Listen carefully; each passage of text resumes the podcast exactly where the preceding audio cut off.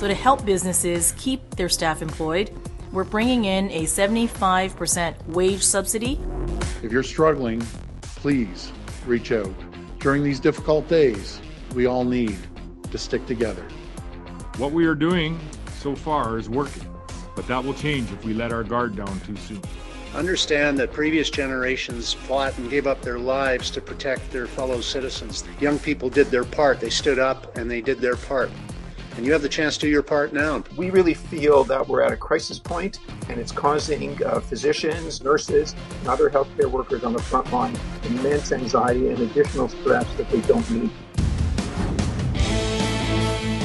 Hi, I'm Mike Couture, and you're listening to the West Block. This is the largest economic program in Canada's history.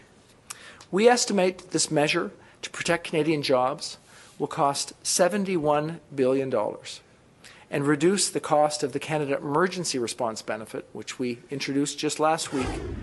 Interest free loans, wage subsidies of 75% deferred payments on the GST and HST. Now, all of those measures announced by the government last week are supposed to help small and medium sized businesses stay afloat and help workers stay on the payroll. It's welcomed, but many businesses say it's simply not enough. They say they can't afford to pay back loans and they need rent relief now. So, is that on the table? Joining me now is Mary Ng, the Minister of Small Business, Export Promotion, and International Trade.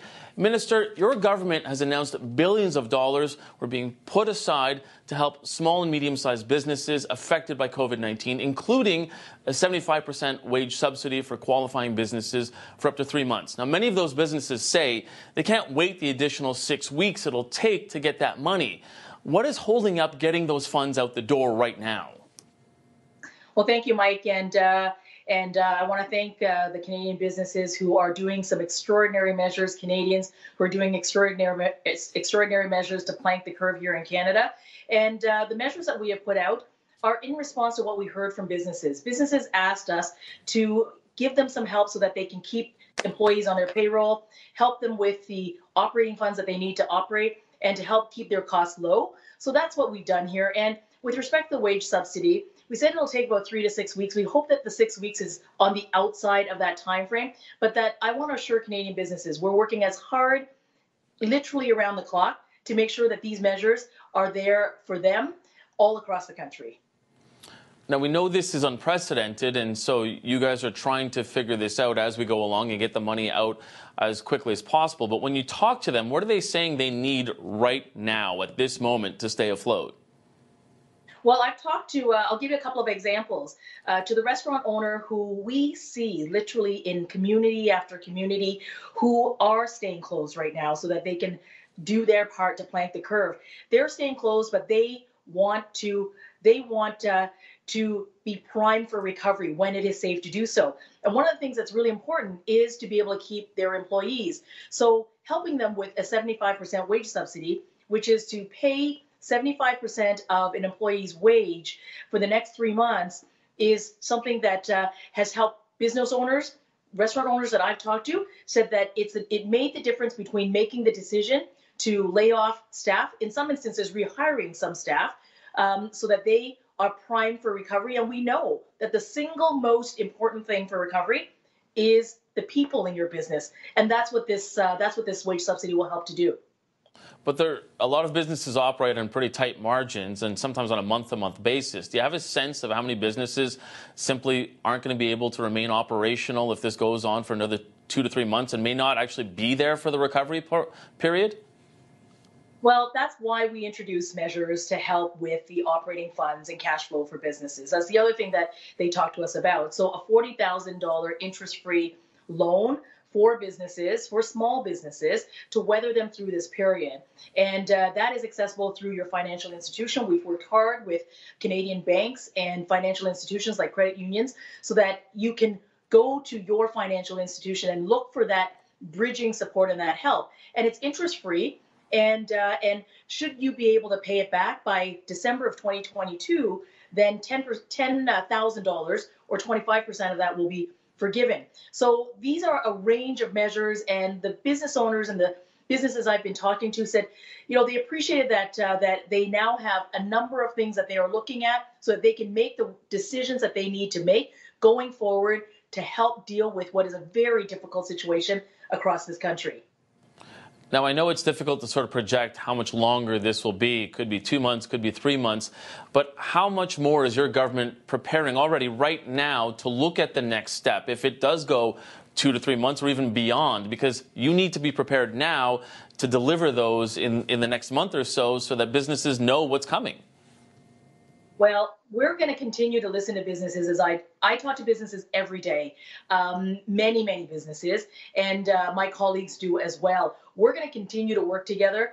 I want to assure Canadian businesses that nothing is more important to me than helping them and supporting them through this very difficult period. And we're going to need to keep working together. The work is not done yet. We're going to have to keep looking at. Uh, at measures that are going to help our businesses through this period. Um, what is the job we're trying to do here? We're trying to save jobs. We're trying to save our businesses. We're trying to give the businesses the supports and the tools that they need so that during this very difficult period, they are able to weather it so that we can be primed for recovery. And, uh, and we're going to keep working hard with our businesses to, uh, to get through this. One thing that a lot of small business leaders are asking for is rent assistance. The wage subsidies and loans, they're a good first step, but they're saying that if they can't afford to pay the rent, that kind of assistance is not going to actually keep their doors open. So I want to know is your government ready with some sort of a program for rent assistance for these businesses? Well, that's a very good question. And uh, what I would say to businesses across the country is look, nothing is off the table. We, uh, we have worked with you, we're going to continue to work with you. But one of the things that businesses talk to me about is the help that they need to have those operating funds and the cash flow. So for the small businesses, the $40,000 interest free loan is going to really help. For larger businesses who need a larger size, these loans go up to $6.25 million. We've unlocked billions of dollars of lending capability by our financial institutions. And look, I just had a conversation with a bank manager um, who has been a, man, a bank, bank manager for 30 years. And he said this to me. He said, you know, he has lent to a lot of businesses. And uh, one example he gave to me was a small business many, many years ago who no longer is that small business. But through the years, when difficulties have occurred, he worked with his client. Um, and he will do that again this time around. And uh, the lending support and capability that we have unlocked is going to help those financial institutions do that to support our businesses. And I want to assure Canadian businesses across the country this is really important to me. I am going to continue to work. Our team is going to continue to work, and our government is going to continue to do what is necessary to support you through this very difficult period. Minister, we're going to have to leave it there. Thanks so much for joining us today. We appreciate it. We need better information, and we need transparency as well as the supply we could relieve a lot of the anxiety if physicians and other frontline workers knew what was coming down the pipe. That was CMA President Sandy Buchman. Now, one of his provincial colleagues, MPP Natalia Kusendova, was a registered nurse before she was elected to the provincial legislature two years ago. She recently returned to the front lines as the COVID 19 pandemic hit her province, putting a strain on the healthcare system. So, why did she decide to go back to 12 hour shifts in the ER? We'll ask her right now. She's joining us from Mississauga. Thanks so much for joining us. I just wanted to ask you you're doing three 12 hour shifts at the Etobicoke General Hospital. Why would you decide to go back? Well, I think we all have a moral obligation to ask ourselves a question where are our skills best utilized in this fight against COVID? And for me personally, that answer is very simple. It's in the front lines with my nursing and uh, doctor colleagues. And when the call went out there for uh, retired and non practicing nurses to return back into active duty, um, I answered that call. So, what was it like? I mean, did it? Did you have to shake off any of the rust, or did you just get right back into it? So I got right back into it, and I went in early enough uh, when the hospitals weren't too too busy yet, uh, which allowed me to actually practice some of my skills and you know re- uh, refreshen up some on some of my nursing knowledge. I also participated in a simulation conducted by uh, Dr. Hans Tariq and some of the leadership at uh, Etobicoke ER. And uh, that was great because I got to practice uh, in a safe environment, uh, a blue, code blue scenario and an intubation scenario on a presumptive COVID patient. So uh, that, that was really good for me to train that muscle memory so that when I need to use it in, in real life, I'll be prepared. And it's got to be a unique perspective for an elected official. I mean, what are you hearing from fellow nurses and doctors on the front lines in terms of what they need to deal with this pandemic? Absolutely, it is a very unique perspective. And of course, everyone has been talking about PPE. Uh, so, PPE is what we need as frontline healthcare professionals. And I know that our government uh, has done its due diligence in procuring uh, millions and millions of PPE together with our partners at the federal level. However, the question is of when these uh, supplies are coming. Uh, because you know there are different needs, uh, different local needs, of, um, depending on which hospital um, the frontline staff is working at.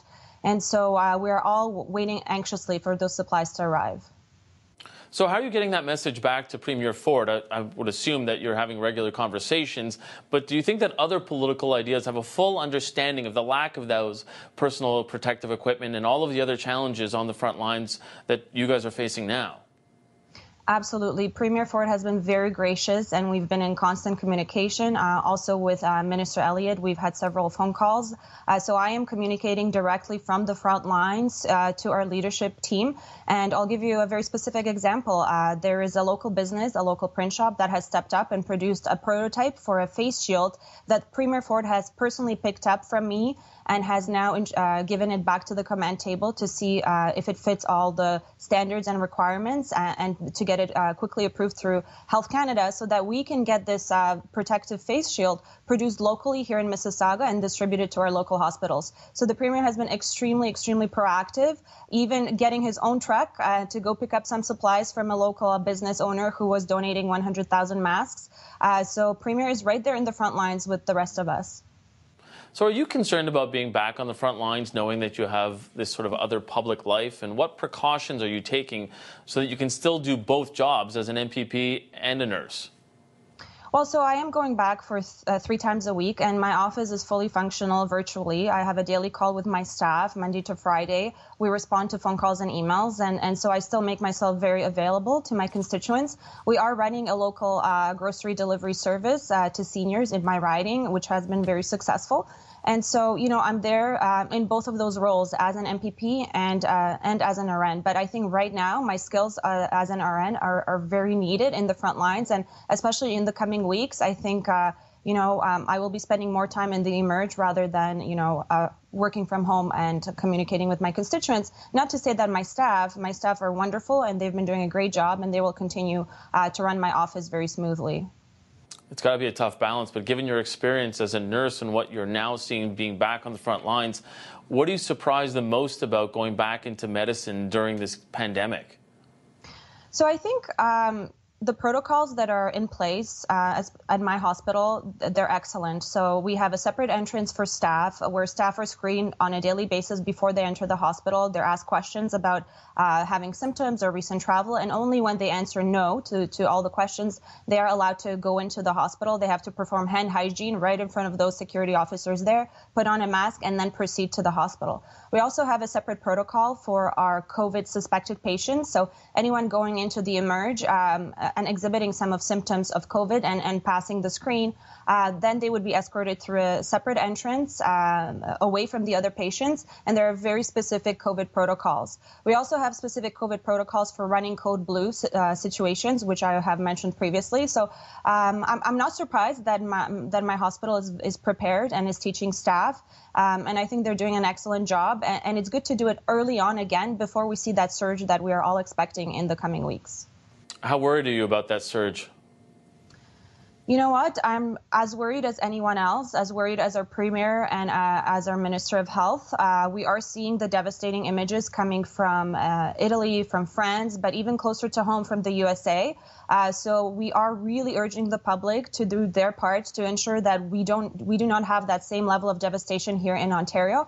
But I think definitely it's, um, you know, at the back of uh, everyone's mind, and uh, we are silently, anxiously awaiting for this search to arrive. I've only got 20 seconds left, so I just wanted to ask you, as a nurse, what would you tell yourself as a politician needs to be done now? Right now, just keep on continuing the procurement of PPE. I think this is our number one priority, and as well as the procurement of ventilators, which we have done in Ontario 10,000 ventilators coming our way uh, that are sourced locally. So, uh, those two are really uh, top priorities. We appreciate you joining us. Thanks so much, and uh, thanks for going back to the front lines. We appreciate it, Ms. Kuznova. My pleasure. Social isolation can be hard on people. And my message to everyone watching today is this You're not alone. We're listening. We care. That was Ontario Premier Doug Ford addressing mental health issues many people are facing with this new coronavirus. Now, one professor at the University of Toronto recently launched a free online course to help people manage their mental health. Joining me now from Toronto is Professor Steve Joordens. He's a psychology professor at University of Toronto. Thanks so much for joining us. First of all, tens of thousands of people have registered for this course.